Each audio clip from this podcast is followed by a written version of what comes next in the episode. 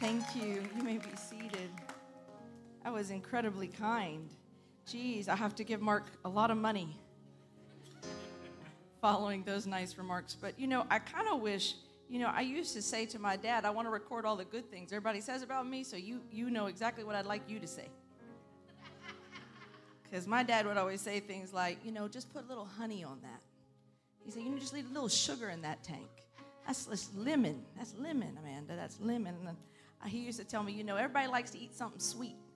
And, I, you know, if you knew, you knew the bishop, right? You knew the bishop, and uh, he ha- he was a great man. Thank you, Pastor Mark, and thank you, Pastor Vanessa, for uh, the invitation, Pastor Chuck and Karen, who are not here. What an incredible church. This is where I grew up. I mean, this is it, right? Like, this is it. This is it. Like, this is like the homeland. I was coming through town last night. We came through kind of late because I've this is uh, the last location I'll be at before I fly back to the U K tomorrow. Um, we're going to be flying over the pond during the funeral tomorrow uh, for our queen. But when we were on our way down, we came through Okeechobee and through Moorhaven, and I'm doing like a little bit of a tour guide thing because I've got a, a great gal with me by the name of Becky Nettleton, who and her and her husband serve on our pastor's team in Mo- at Mosaic Church in Coventry, England. And she's with me, and of course, uh, the beautiful Samantha, who's always with me because she just loves to be with me. She's traveling with me as well. And I'm coming through town, and I'm telling her, this is where the theater used to be, and this is, some of y'all know what I'm talking about. Yeah, right? You're like, this is where Goodwill was, this is where Ben Franklin was. It don't matter how far you get from something. As soon as you ride back through U S twenty-seven, everything comes back. You remember your mama making you stand outside Goodwill to teach you how to be humble? Now, ain't nothing wrong with Goodwill. I go to Goodwill today. I'm just saying, my mama, she said she would hate me because U S twenty-seven, you know, everybody that was in school, they rode down the major road. So when they were riding down the major road, she would say, stand out here. I'll be out in a minute. And for years, for about a year, I couldn't figure out why in the world she making me stand outside. And then one day she came out. She said, you feel humble yet? Because you could use some humility. I thought, Lord Jesus, help me. But it is so good to be back in Clewiston, Florida. I am so delighted to be with you. Thank you for hosting me. Thank you for giving me space to speak to you today. I know that that's a privilege. I understand to uh, yield a platform is a privilege. But before I get started, I just want to do two things real quick because I get in trouble when I don't. Uh, just this past year, I came out with my first book. Woohoo! Yeah, thanks. Thanks. Thanks, guys. It was actually in this little small town that I had a professor or a teacher that said, you write like you talk.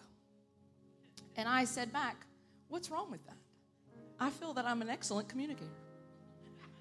But they were not interested in my communication skills verbally. They, he said, you write like you talk. And I remember thinking to myself, well, I could never seem to overcome that. I felt like every time I tried to overcome it, it came out on every single one of my papers. You write like you talk. You write like you talk. So one time I said to my dad, true story, I said to my dad, Dad, could you help me? Because the professor says I write like I talk. And Dad said, you know, in Tony Miller fashion, bring me your paper. So I brought it over, and he corrected some things. And back then we didn't have computers, so I retyped it and submitted it again. And and uh, and I got the exact same comment. And my dad said, this man doesn't know what he's talking about. I say that to say it took me many years to believe that I had the capacity to write a book, to be quite honest, because, you know, how many of you know words matter? They matter. But I have found that God's words matter more. What he says about you is way more important. So I wrote a book called Grow Over It. Seems like the right title for a first book, and it definitely seems like the right title with that story. This book is not about replacing your Bible. Any book that replaces your Bible is a problem. This book's about taking you on a journey. It's about giving you some nuggets. It's about letting you sit with some things and think through your life. It's practical. It wants to just impact you. And I have a few copies back there today, and I would love for you, if you want an opportunity, I'll sign it for you after church, and, and you can grab one from me. I'd appreciate your any of your support in that, because I believe God's using this book all over. I have tons of people who are just giving incredible feedback, so I'm thankful. But secondly, I just want to say uh, a huge thank you to Pastor Chuck, who's not here.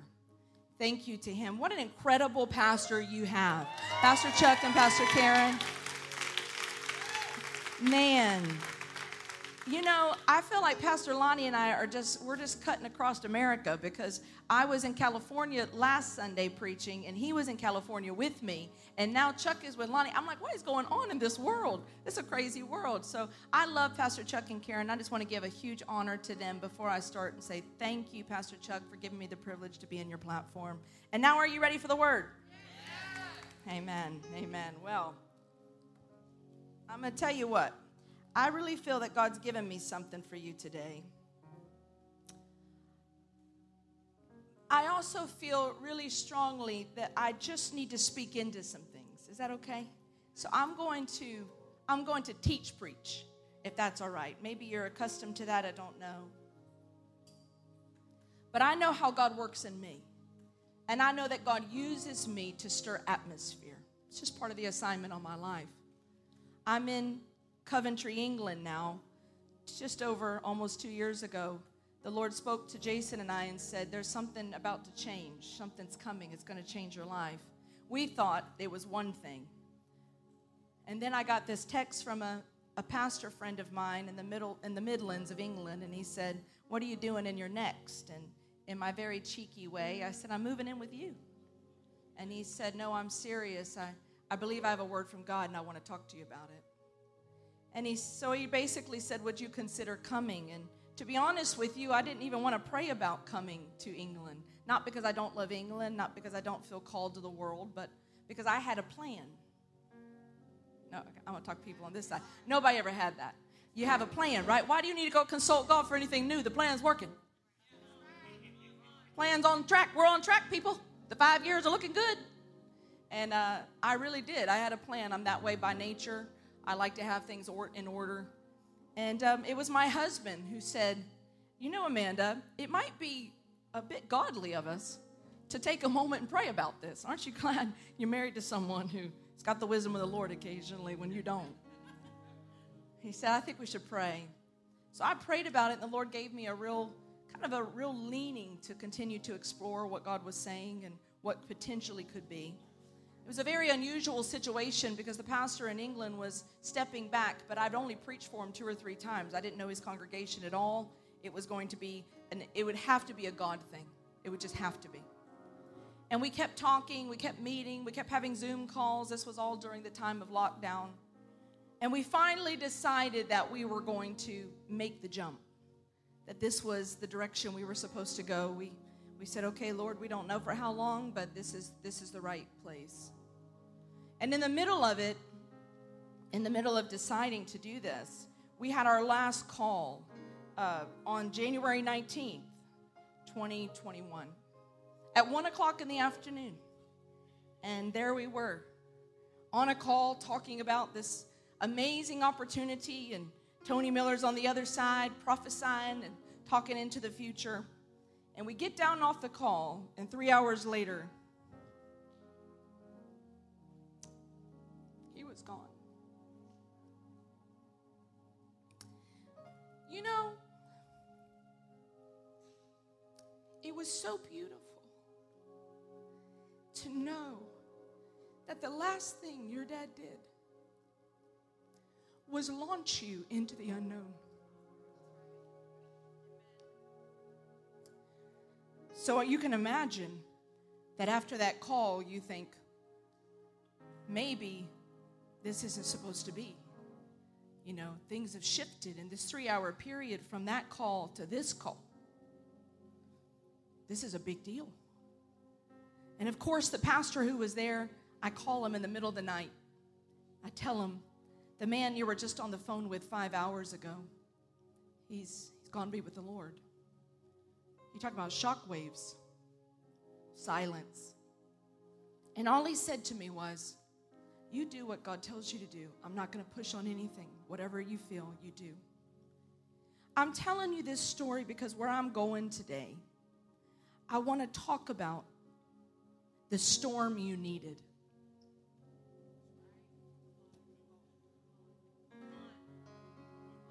Sometimes there's storms you need. because they bring definition to things that nothing else can bring. When you face the absolute vulnerability of just yes or no. When there's no gray in between, there's no other option. Either you do or you don't. There's nothing like that moment that you're contending for when you're walking out on the ledge and there's not another thing coming behind you. You just have to decide. And for me, that day and the following days after made some of the most impactful impressions upon my life, because I realized it wasn't so much that Dad dying was a, a reason not to go, as much as we had always done this thing together. I had seen this thing together. I had seen this as an expression of who we were at the Gate Church, and I saw all these components working together. And it was like the Holy Spirit just stopped it and said, your, your, your motivations aren't wrong, but it's not the tactic I'm using. I'm about to bring you through a storm you need, you just don't know you do. But when you get to the other side, you're going to learn that the environment that was set against you cannot destroy you. So if you will, will you turn with me to Mark chapter four? Mark chapter four. When you get there, it's my tradition to read, to stand for the reading of the word. If you would do so, that would be great. Mark chapter four. Mark chapter four.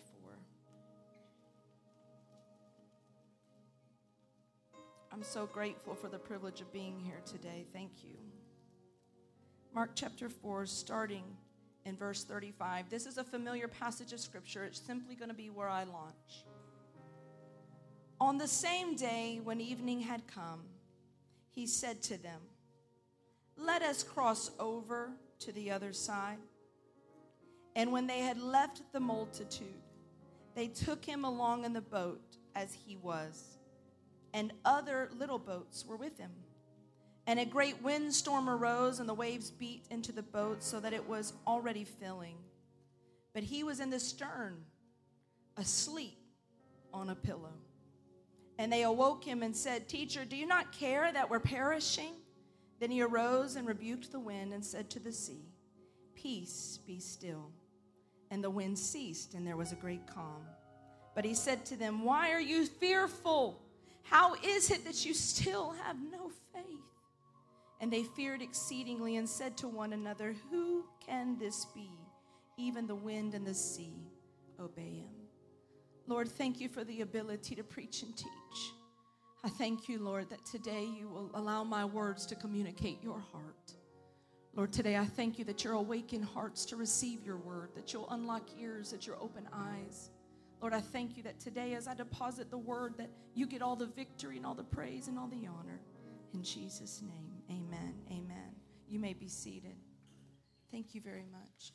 I want to talk to you for a few minutes about the storm you needed, and I want to use this scripture really to launch into a few things, because, see, I've learned something. We have more material at our disposal to try to teach us how to avoid the storm than to teach us how to be successful, significant, and victorious in the midst of it.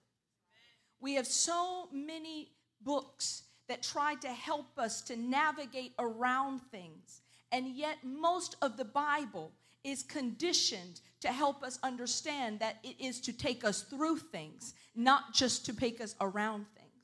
In fact, I have found in my life personally that there has been no greater thing for me than when I have looked adversity in the face and realized I was stronger than that thing.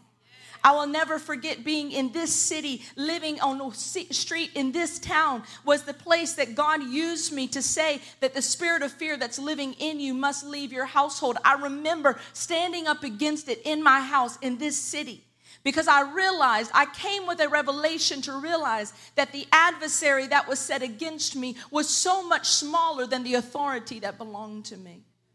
But so often we never really test our limits because we want God to remove the pain of what it takes to get to them.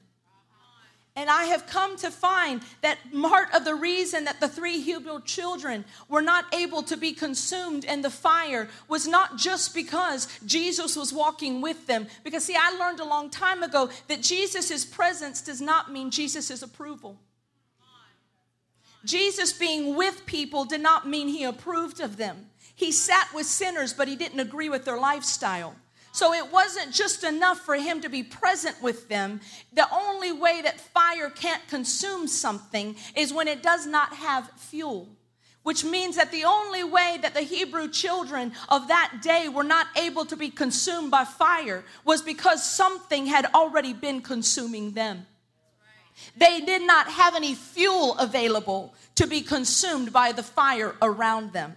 That's why the only thing when they walked out that was able to be burned off of them was the bounds and the bondages that had held them there. Because the only thing that was going to provide fuel for them was the thing that was set against the purposes of God.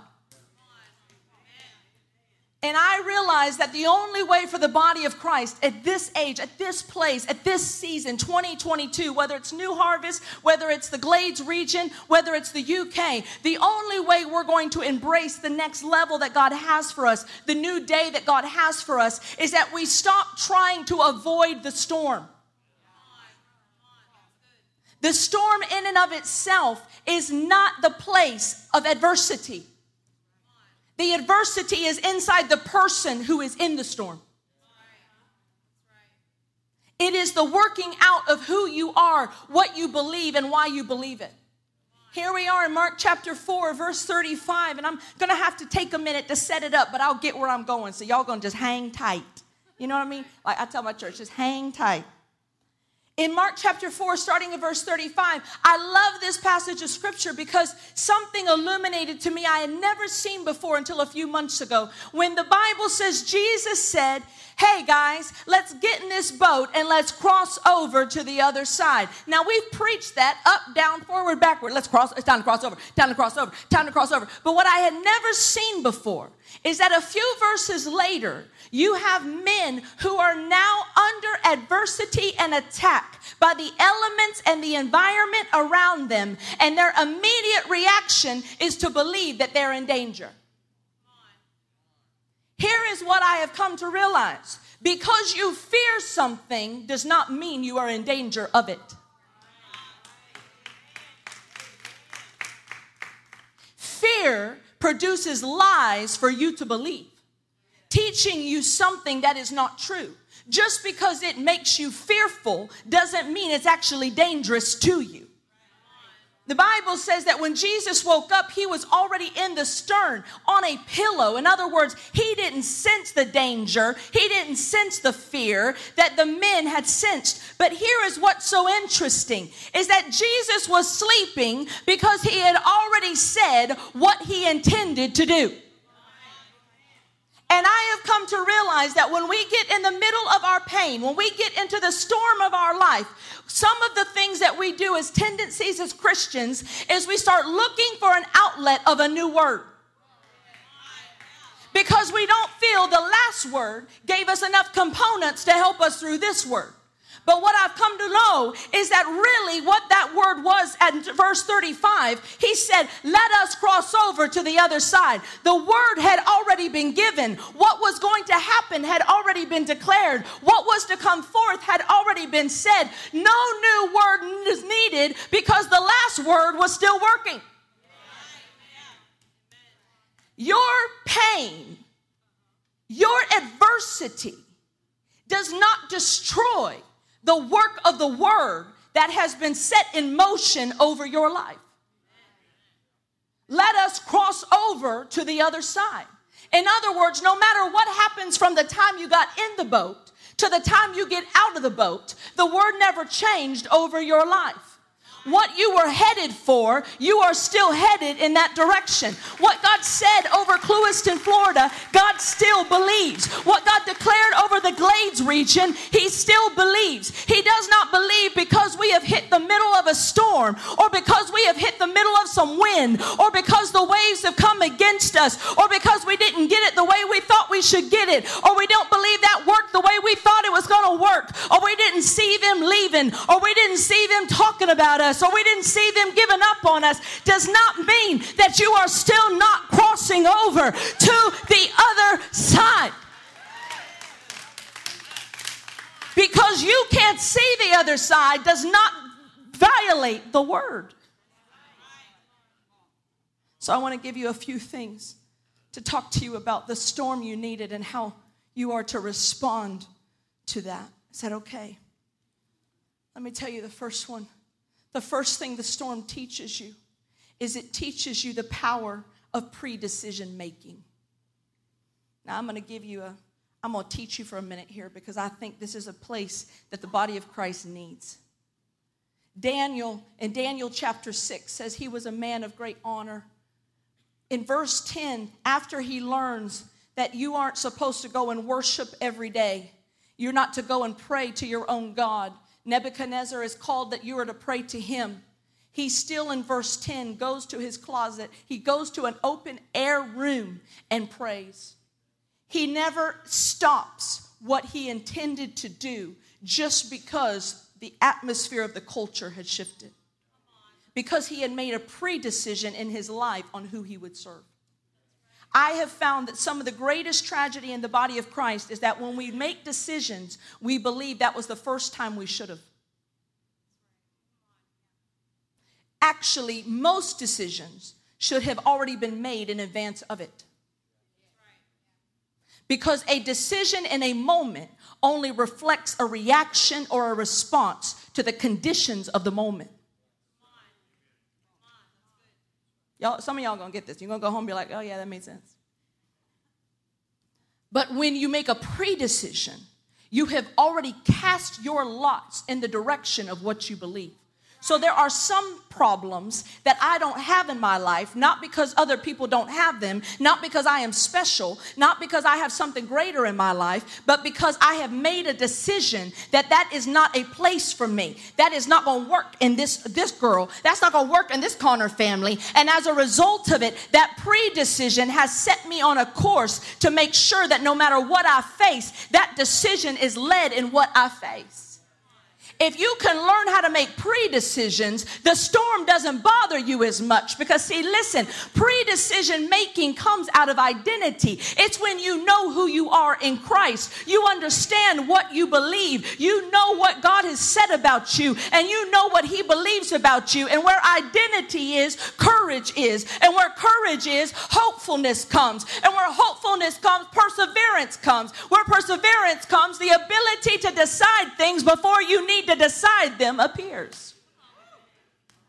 If we could grab a hold of what it means to be pre-decision makers, Daniel sat in a room and he said, you know what? You can push that ten times hotter to me. You can make every problem around me worse. You can tell me how terrible it is for Nebuchadnezzar, but I will not change course, not because I'm going up against you, but because I made a decision a long time ago whom I will serve. I don't need to make that decision today. That decision has been made, and whatever it takes for me to remain in that decision, I'm willing to take. Can I take you to a scripture that I think will help you with this? Second Corinthians chapter one, verses eight through ten. I don't know if you can get those on the screen or not. I'm looking at them, trying to figure. Are, are you shaking your head? Yes, maybe? Oh, okay, great. Yeah, thumbs up. That's awesome. And can you put it in the New Living Translation? Do you have that? New Living. Y'all, y'all turn there. You're going to want to, you're going to want to see this. Second Corinthians one, verses eight through ten. Verses eight through ten. Y'all okay so far? We're going to get where we're going to go. Second Corinthians one. Oh, there it is. Awesome. Y'all are fantastic. Oh, okay. It was there, saith the Lord. Now it is. Okay. I think you ought to know, dear brothers and sisters, about the trouble we went through in the province of Asia. This is Paul talking. We were crushed and overwhelmed beyond our ability to endure, and we thought we would never live through it. In fact, we expected to die. What a testimony. But as a result, I love this bit, we stopped relying on ourselves and we learned to rely only on God, who raises the dead. Verse ten. And there it is. Okay. And he did rescue us from mortal danger, and he will rescue us again. And we have placed our confidence in him, and he will continue to rescue us. Let me walk you through this scripture. The scripture goes basically like this. We tried it on our own. We came to realize our own really stunk. Everything we thought we should have been doing was working against us. Every problem had a standard that was coming against us, and we could not defeat. And then all of a sudden, we all, mighty men of God, mighty men of fivefold ministry, the apostles of the New Testament, realize, you know what? We're putting a little too much emphasis on how good we are. Maybe if we write ourselves into a predecision that God, you are the only source we have. There is none like you. You are Alpha and Omega, beginning and the end. You are the one who can make a way where there seems to be no way. You're the one who sits closer than a brother. You are the one in which I can depend as a Redeemer. They said to themselves, we've been looking at our decision making, but we've decided to put our decisions in advance of God, and as a result, he rescued us. But not once, he will rescue us again. Not twice, but he will continue to rescue us. In other words, your predecisions set you up for the rescuing of God time after time after time after time after time. You face cancer, God is good. You face a death, God is good. You face financial crisis, God is good. Because he doesn't just rescue you once. He doesn't just rescue you twice. He rescues you on a continual basis when you've decided that he's the only one worthy. He's the only one good. He's the only one worth your time. I can't imagine what would happen in the Glades if we just had some pre-decision makers. Most anxiety in people comes from their unwillingness to choose, just to make a decision. People say, I'm dealing with depression. Don't hear me wrong. Do not hear me wrong. Depression is the seed of undecision making. Because listen to me, depression comes to push on you to make you retreat from the life you have been given to live. And the only way you go forward in life is by the decisions you make. I don't care how much big talk you talk, how much you wear good clothes, how good your hair looks, how amazing your business is. It doesn't matter any of those things. You will be stuck at A and never get to B if you don't learn how to make a decision. And let me tell you what the storm teaches you. It teaches you that by the time you get to the decision, you're too late. See, let me tell you, the reason I gave you my story, not just because I grew up here, but because the day that Dad died, I had made a decision. And the most frustrating thing out of that day was when the enemy tries to come and say, maybe you should reconsider. Circumstances have changed. Things are different now. Because it makes us believe that God is working in the same time frame we are, that he's seeing as we see. But the Bible says that his thoughts are higher than our thoughts. His ways are higher than our ways. He hasn't even computed in the same vein as you and I. So when he declares a thing, he's already seen all the things that are attached to the thing he's declared. He's seen the storm and believe you're qualified for it. Let me tell you the second thing that happens that you learn from the storm you need. You learn to go higher by using the storm as leverage. Now, I'm, I like this part. You learn to use the storm as leverage. There's only one bird that can fly ten thousand feet in the air. I'm sure you know what it is. It's an eagle. An eagle is the only bird that can go that high. When all the storms come around all the areas that eagles live, they go into their burrow. They head into the place of where they nest. The eagle is the only animal that does not retreat in a storm. It's the only animal that does not go back to its nesting place in a storm. You can look it up. You can watch it on National Geographic. When a storm begins to arise and an eagle is nearby, it will sit on the highest perch of a tree while the winds are are taking the tree over and over again. You can see it on National Geographic. It's just whirling in the wind. It looks like it doesn't know what it's doing because it's just sitting there. And you can see the storm clouds coming over places like Yellowstone and Glacier National. And you can watch those places, and it's just, it's beating off of them, and the wind is blowing, and the branches are going. And you can tell that the, that the eagle is trying so hard with his talons to stay connected to the branch. But then when the storm gets near, the eagle will take off in the storm and ride through it because it catches the wind of the storm. And it causes the eagle to fly higher than its natural capacity, just flapping its wings. So an eagle wants a storm because in a storm, it takes him from the storm to above the storm where he can see further, he can do further, and find his prey easier. So most eagles don't sit and try to retract from a storm. They find a storm as leverage to what it is they want out of life. I'm telling you, I don't know what would happen if we got a hold of the scripture that we are mounting up with wings as eagles. We are those who have waited on the Lord and are saying to ourselves, we're willing to wait. I'm waiting like an eagle. I'm waiting just what this storm's going to do, but I'm not waiting to retreat. I'm waiting to leverage the wind of this storm to take me higher than I've ever been, because the higher I go, the better I see. The better I see, the more I'm like God.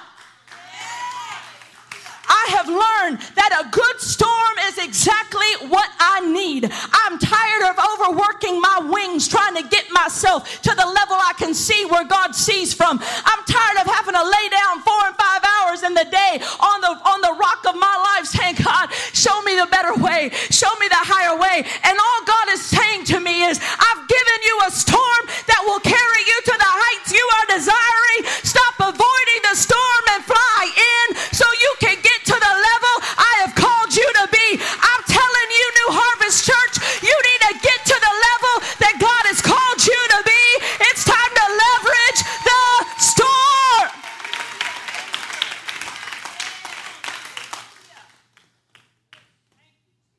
You never get there in your own might. But God brings things that have a force behind them that you can use to your advantage. You got to learn how to go higher by leveraging the storm.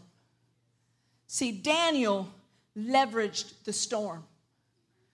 I want to use him as part of my illustration today because I want to show you something about him. Daniel leveraged the storm because he never changed from his predecision, but he also never got intimidated by the real enemy. The enemy that threw him into the pit with the lions, the enemy wasn't the lions. The enemy wasn't Nebuchadnezzar. The enemy wasn't the ones who threw him in. The enemy was fear. The enemy was fear. Because all of the, mu- the magicians had one goal: to make him believe that if he did what his predecision was, that it would cost him his life.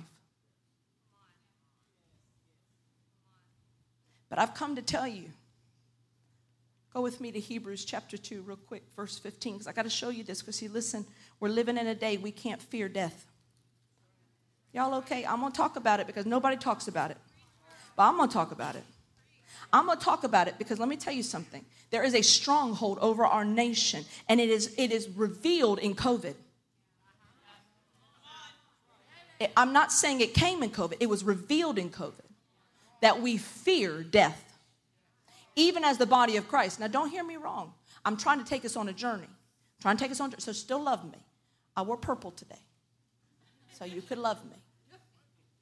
Hebrews chapter two, verse fifteen. Let's just look at verse fourteen. Inasmuch then as the children have partaken of flesh and blood, he himself likewise shared in the same, that through death he might destroy him who had what? The power of death, and release those who through, you get it? Fear of what?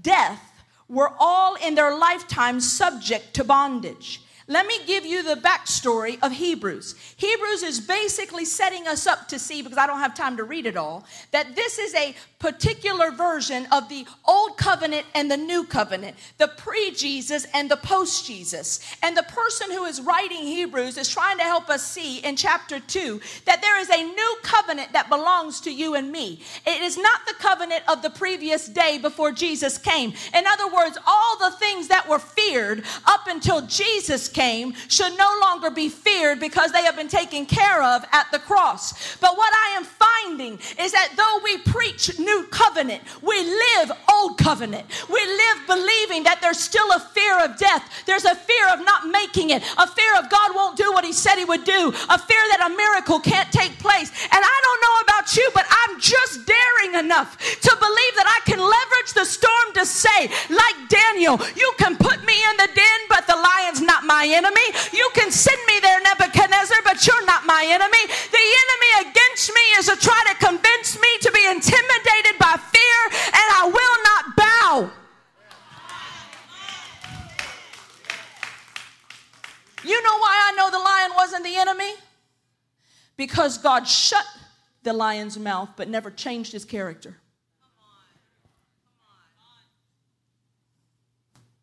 Y'all, some of y'all gonna go home, y'all gonna get that.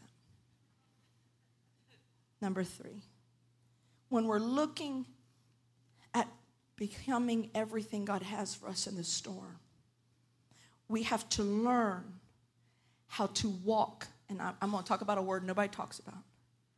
Patience. You got to learn to walk in patience. Now, I love this word because, I don't know, maybe y'all heard a sermon on it last week. But I can tell you, I've been in church all my life. And as Pastor Mark indicated, I've sat through many sermons, including his own, Pastor Jody. I mean, I got more material. I could probably last a lifetime and never have to study myself. That's not true, just so you know. Y'all okay? Y'all got to laugh back at me. Jeez, I'm doing like a lot of work up here. But what I've learned is, is that the word patience means to stay under. That's what patience means. So when God says, be patient in all things, when he says, let your patience be true to you, walk in patience, what he is saying to us in Scripture is that he's asking you and I to stay under. So then the question becomes, what is the under we are staying? And if you look in the book of Exodus, you will find that when Moses is standing and they are looking for a victory, they are fighting for a victory, there is a time that comes that he's incapable throughout this entire journey of being able to execute the victory that God has ordained for them. And so the Bible says that he needs people to come beside him and help hold up his hands. And they are there as Aaron and Hur. We see that. And they bring a rock over and they put him on the rock because his arms are getting weary and, and they need help. And then yet we see when the victory is finally done, Moses says something that we have to grab a hold of in patience, because he says, surely this place is the realm of your banner. And the Holy Spirit spoke to me because I went on a journey to find out that the patience that God required of Moses was to live under his banner. I live in England now, and I love to study Renaissance history and Tudor history. I've been to many places, Sarah, and I, I love to go to London. Becky would tell you I probably go to London more than the average bear because I just enjoy going. And uh, now, now, you know, when you grow up in a small town like this, you can imagine what it's like, like catching a train to London. Like, that's cool, right? And I'll go down and I'll study some of the Tudor history and I'll go into the museums. And I came across a really interesting story. During King Henry the Eighth, when he was marching into new territory, he had his frontline men who were not the archers, but they were the ones on horseback. And they were all in the front line, becoming before the mighty army came behind them. And, and they have a banner. If you know anything about history to do with wars, you will know that the banner that Moses was talking about was a literal banner, a banner that represents the, the image or the name or the crest of the king in which you serve.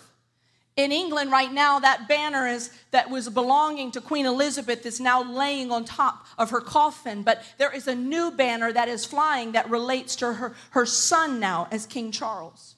That banner represents authority. It represents a realm. It represents who you belong to. And King Henry the Eighth had this banner, and it was flying, and it was flying. And, and he told his soldiers that were on horseback that they were not to move forward yet. They were not to cross the boundary of the banner. But somehow the message did not make it all the way down the front line. And half of the horseback soldiers began to advance out from underneath the banner. And as the story goes, that because they advanced, they forced everyone else to have to advance too in order to not be able to take out just a few. They had to all end up going together. And as a result, none of them were ready and they were defeated. Let me help you and I. There is a banner over our life. And when we do not have the patience to sit under the banner and under the authority of the word of God, under the prophet of God, under God's word to us, when we do not have the patience to sit there, you may think to yourself, well, my advancement only is about my family. Me going ahead only is my decision. Untrue. Like King Henry the Eighth, when his people decided to go out of order, everyone else had to advance with him out of order. And I'm telling you that if we continue to be a people who are impatient, we will not win the full victory that God has for us, because he is waiting for those who will bow to the authority of heaven. He is looking for those who are obedient to his banner, who will say, I don't know why I'm waiting. I don't know why I get it. I don't know why God said not yet. I don't know, but I know this. If I go now, my brothers have to go. And if my brothers have the Lord, I will wait on the Lord. I will wait on the Lord. The timing of the Lord is perfect. His word is never void. It will never return to me in a manner in which it's not been sent. So therefore, my timing may not be your timing, but I will be patient. Y'all okay?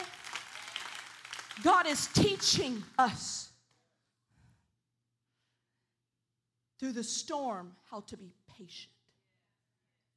Some of you would be, bring a victory to your life if you could just learn pace. If you could learn how to pace yourself in the rhythm of grace instead of the rhythm of your ambition. Let me tell you something that I think will help change your life. God is not committed to your dream.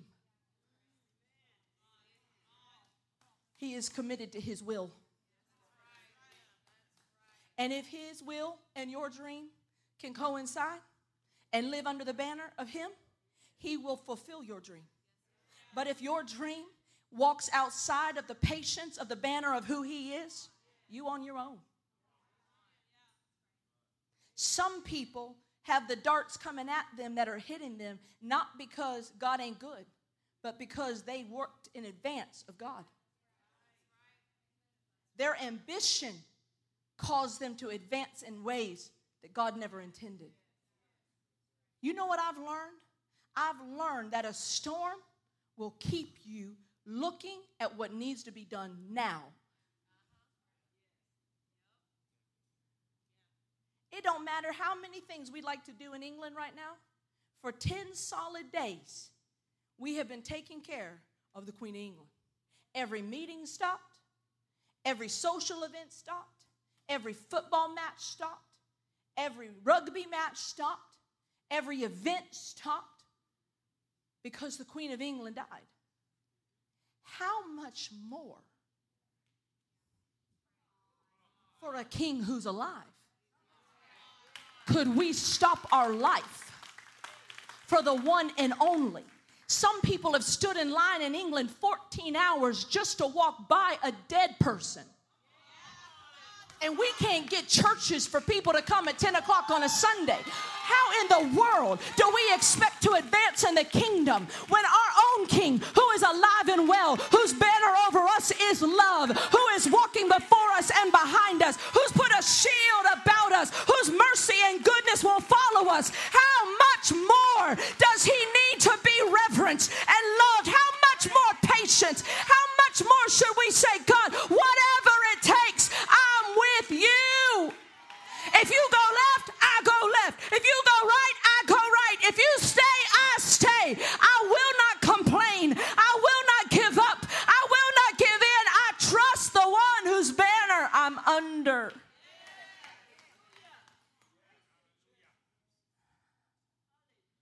I'm telling you, if we could just get a return to what it means to stay under.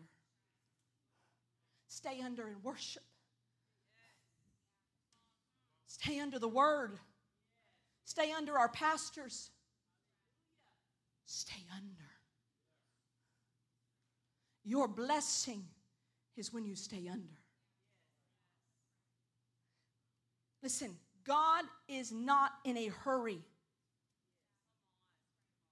You and I are.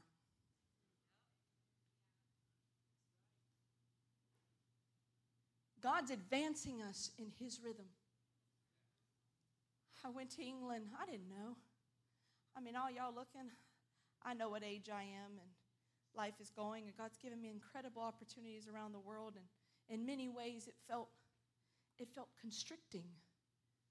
It felt constricting because they didn't know me, I didn't know them. It felt like I was starting over, like I was twenty-one years old again. Not, thank God, my mind wasn't twenty-one, but, but it felt that way. It felt so restricting. It felt like I was getting up as the imposter in my own church, preaching the gospel, hoping, hoping. Number one, they love me. Number two, they want to come back next week. Number three, they're getting something for Jesus. And it's just like the Lord has used that restriction to say to me, Amanda, this whole culture, this subculture that's been built, this subculture that means that you got to climb a ladder, I'm just using you as an example that I don't work with ladders. He said to me, I work with scuba gear. I said, scuba gear? I'm not a scuba diver. I don't even like scuba diving. I want to go in the ocean. That's my husband's deal. He said, I'm working with scuba gear, Amanda, because, see, when you go down with scuba gear, when you climb a ladder, you can take everything you want up that ladder. As long as you got the strength, you can carry anything you want up that ladder. You can keep going. You can see it. You can know everything about it. It's in your arena. But scuba gear, you can't go down unless you release oxygen out of your tank. You got to take the pressure and keep releasing to keep going down. You got to keep getting more empty to keep going down. And the further you go down, the less you see. And the more out of your environment you are. And the Holy Spirit said to me, he said, Amanda, I'm trying to help our church. I'm not trying to build anybody on a ladder. I'm trying to take people on a journey where they will keep dumping themselves out to me, emptying themselves and getting comfortable with less of them and more of me. I'm trying to take them to depths they've not been in, not to heights that they want.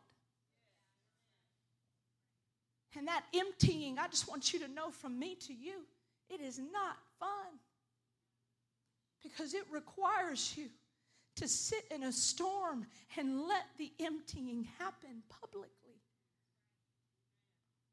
to take out of you what doesn't look like him, to come fall before him and say, God, I don't care how long I've been saved. It doesn't matter. There's still so much I don't know about you, so much I want to know. I went around the corner with number four. It's out of Acts twenty-seven. You can come to the keys, brother, because you know I like to work with keys. Acts twenty-seven, I'm going to walk you through it for the sake of conversation. Acts twenty-seven is a familiar chapter. You can go back and read it on your own in your devotion. The basics are, Paul is on a ship that's in trouble. It's definitely going to be sea wrecked. It's coming to have a shipwreck soon. He knows it. The captain knows it. The crew knows it. They've been fighting against it. Everything about them trying to journey to keep it from happening has now run its course. There's no way to keep this ship from having a disaster at hand. Fourteen days they fast, hoping that God will prevent the storm. But the storm rages. On the fourteenth day, Paul comes to the captain and then to those that were on the ship. And he says to them, men, let's eat. There's plenty of food. We've been fasting for fourteen days. Let's eat. He said, but when we get done eating, everything that's left, we're throwing overboard. The Holy Spirit spoke to me so clearly, and I believe it's really true for this house. We've had our sustainment from a previous day that has fed us. We've gotten our sustenance, but now it's time to dump what we used to do. Amen. I'm going to talk for just a minute. Is that okay? We ate well. There was nothing wrong with the food. We did it under the direction of God. You were sustained because of that bread.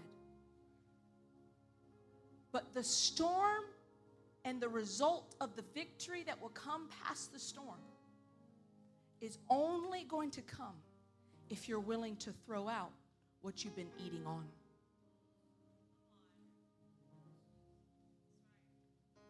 The truth was in Acts twenty-seven that why would it matter? The ship was going to be wrecked and lost anyway. It mattered because those men needed to learn and know that what God could do was not dependent on what they kept. It is our habit when we are in a storm to keep a hold of things that we're comfortable with, ways we used to do things, prayers we used to pray, things that worked in the past for our victories. We're used to a, a way. We're used to a bread. We're used to a service structure. We're used to our pastor a certain way. We're, we're used to the way we like to serve, and we're used to the way we like to do business. And then we hit the storm, and we want to keep all the same tactics because we're used to them, and they comfort us. But Paul said, eat. But then everything that used to sustain you, you better get rid of it, because this storm is taking you to a new day. And a new day doesn't come with stale bread.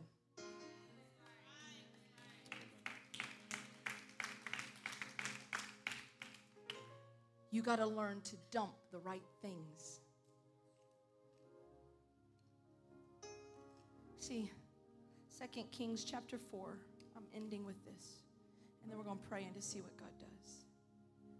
Second Kings chapter four tells a familiar story of a woman who came to Elisha and said, I don't have any way to pay for my sons. Of course, we know this story. The story is, is that he asked her what she had, and she said, I have a jar of oil. And then she said to him, he said to her, go and collect all the jars that are empty. And for as long as the jars were there, they were full. But listen to me. He said to her, go get the empty jars. Here's the key. Here's your takeaway. If you can't sit with emptiness, you can't get the fresh oil. There's always a season of emptying and a season you sit empty. Because God's not a God of mixture. He's not coming on the back end of this storm to fill you up on yesterday and today. So as long as you hold on to the bread, he can bring you fresh bread, because he doesn't mix things. When a season ends, it ends. And may I make a declaration? I haven't been here in a long time, but there is a season closing here. There are fights and battles that are coming to an end. They are not to go into the new day. And there's also sustaining bread that is not supposed to go. See, sometimes you don't dump just what doesn't work.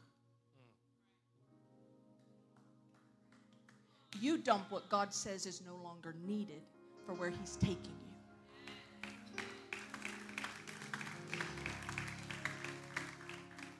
There are things over this house that do not need the things you think you need to accomplish them.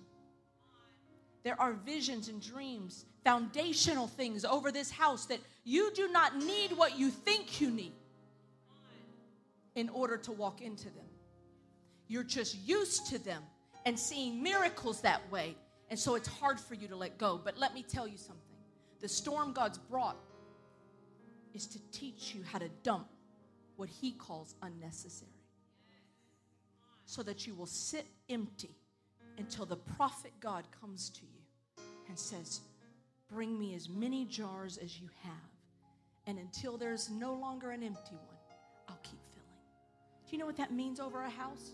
That means as long as there are empty people showing up, as long as there are Christians who will pour themselves out, the oil will never run out. You want to know what the definition of a dried up church is? It's when they keep trying to fill themselves with stuff that God's not filling them with. The oil never runs out because we've emptied ourselves. Stand with me. I know that God's talking to some of you. That's what I want to do. There's some storms you've needed. There's some storms in this area that have been needed. There's some storms over your life you've needed. And I'm praying that by the power of God, you've been open today to see that God has given you the authority and the power to make decisions that are in alignment with him, to bring yourself into a forward motion of knowing that you don't need what you think you need. But I'm going to ask them to sing. We're going to worship, and then I'm going to make a call. I don't think there's anything special about down front. I don't think it's the only way you can encounter God, but there's something about saying, I'm ready to take the leverage of this storm by the power of the Holy Spirit and use it to my advantage. So we're going to sing, and then I'm going to make a call. And if that's you, I just want to pray for you, okay? So let's sing. And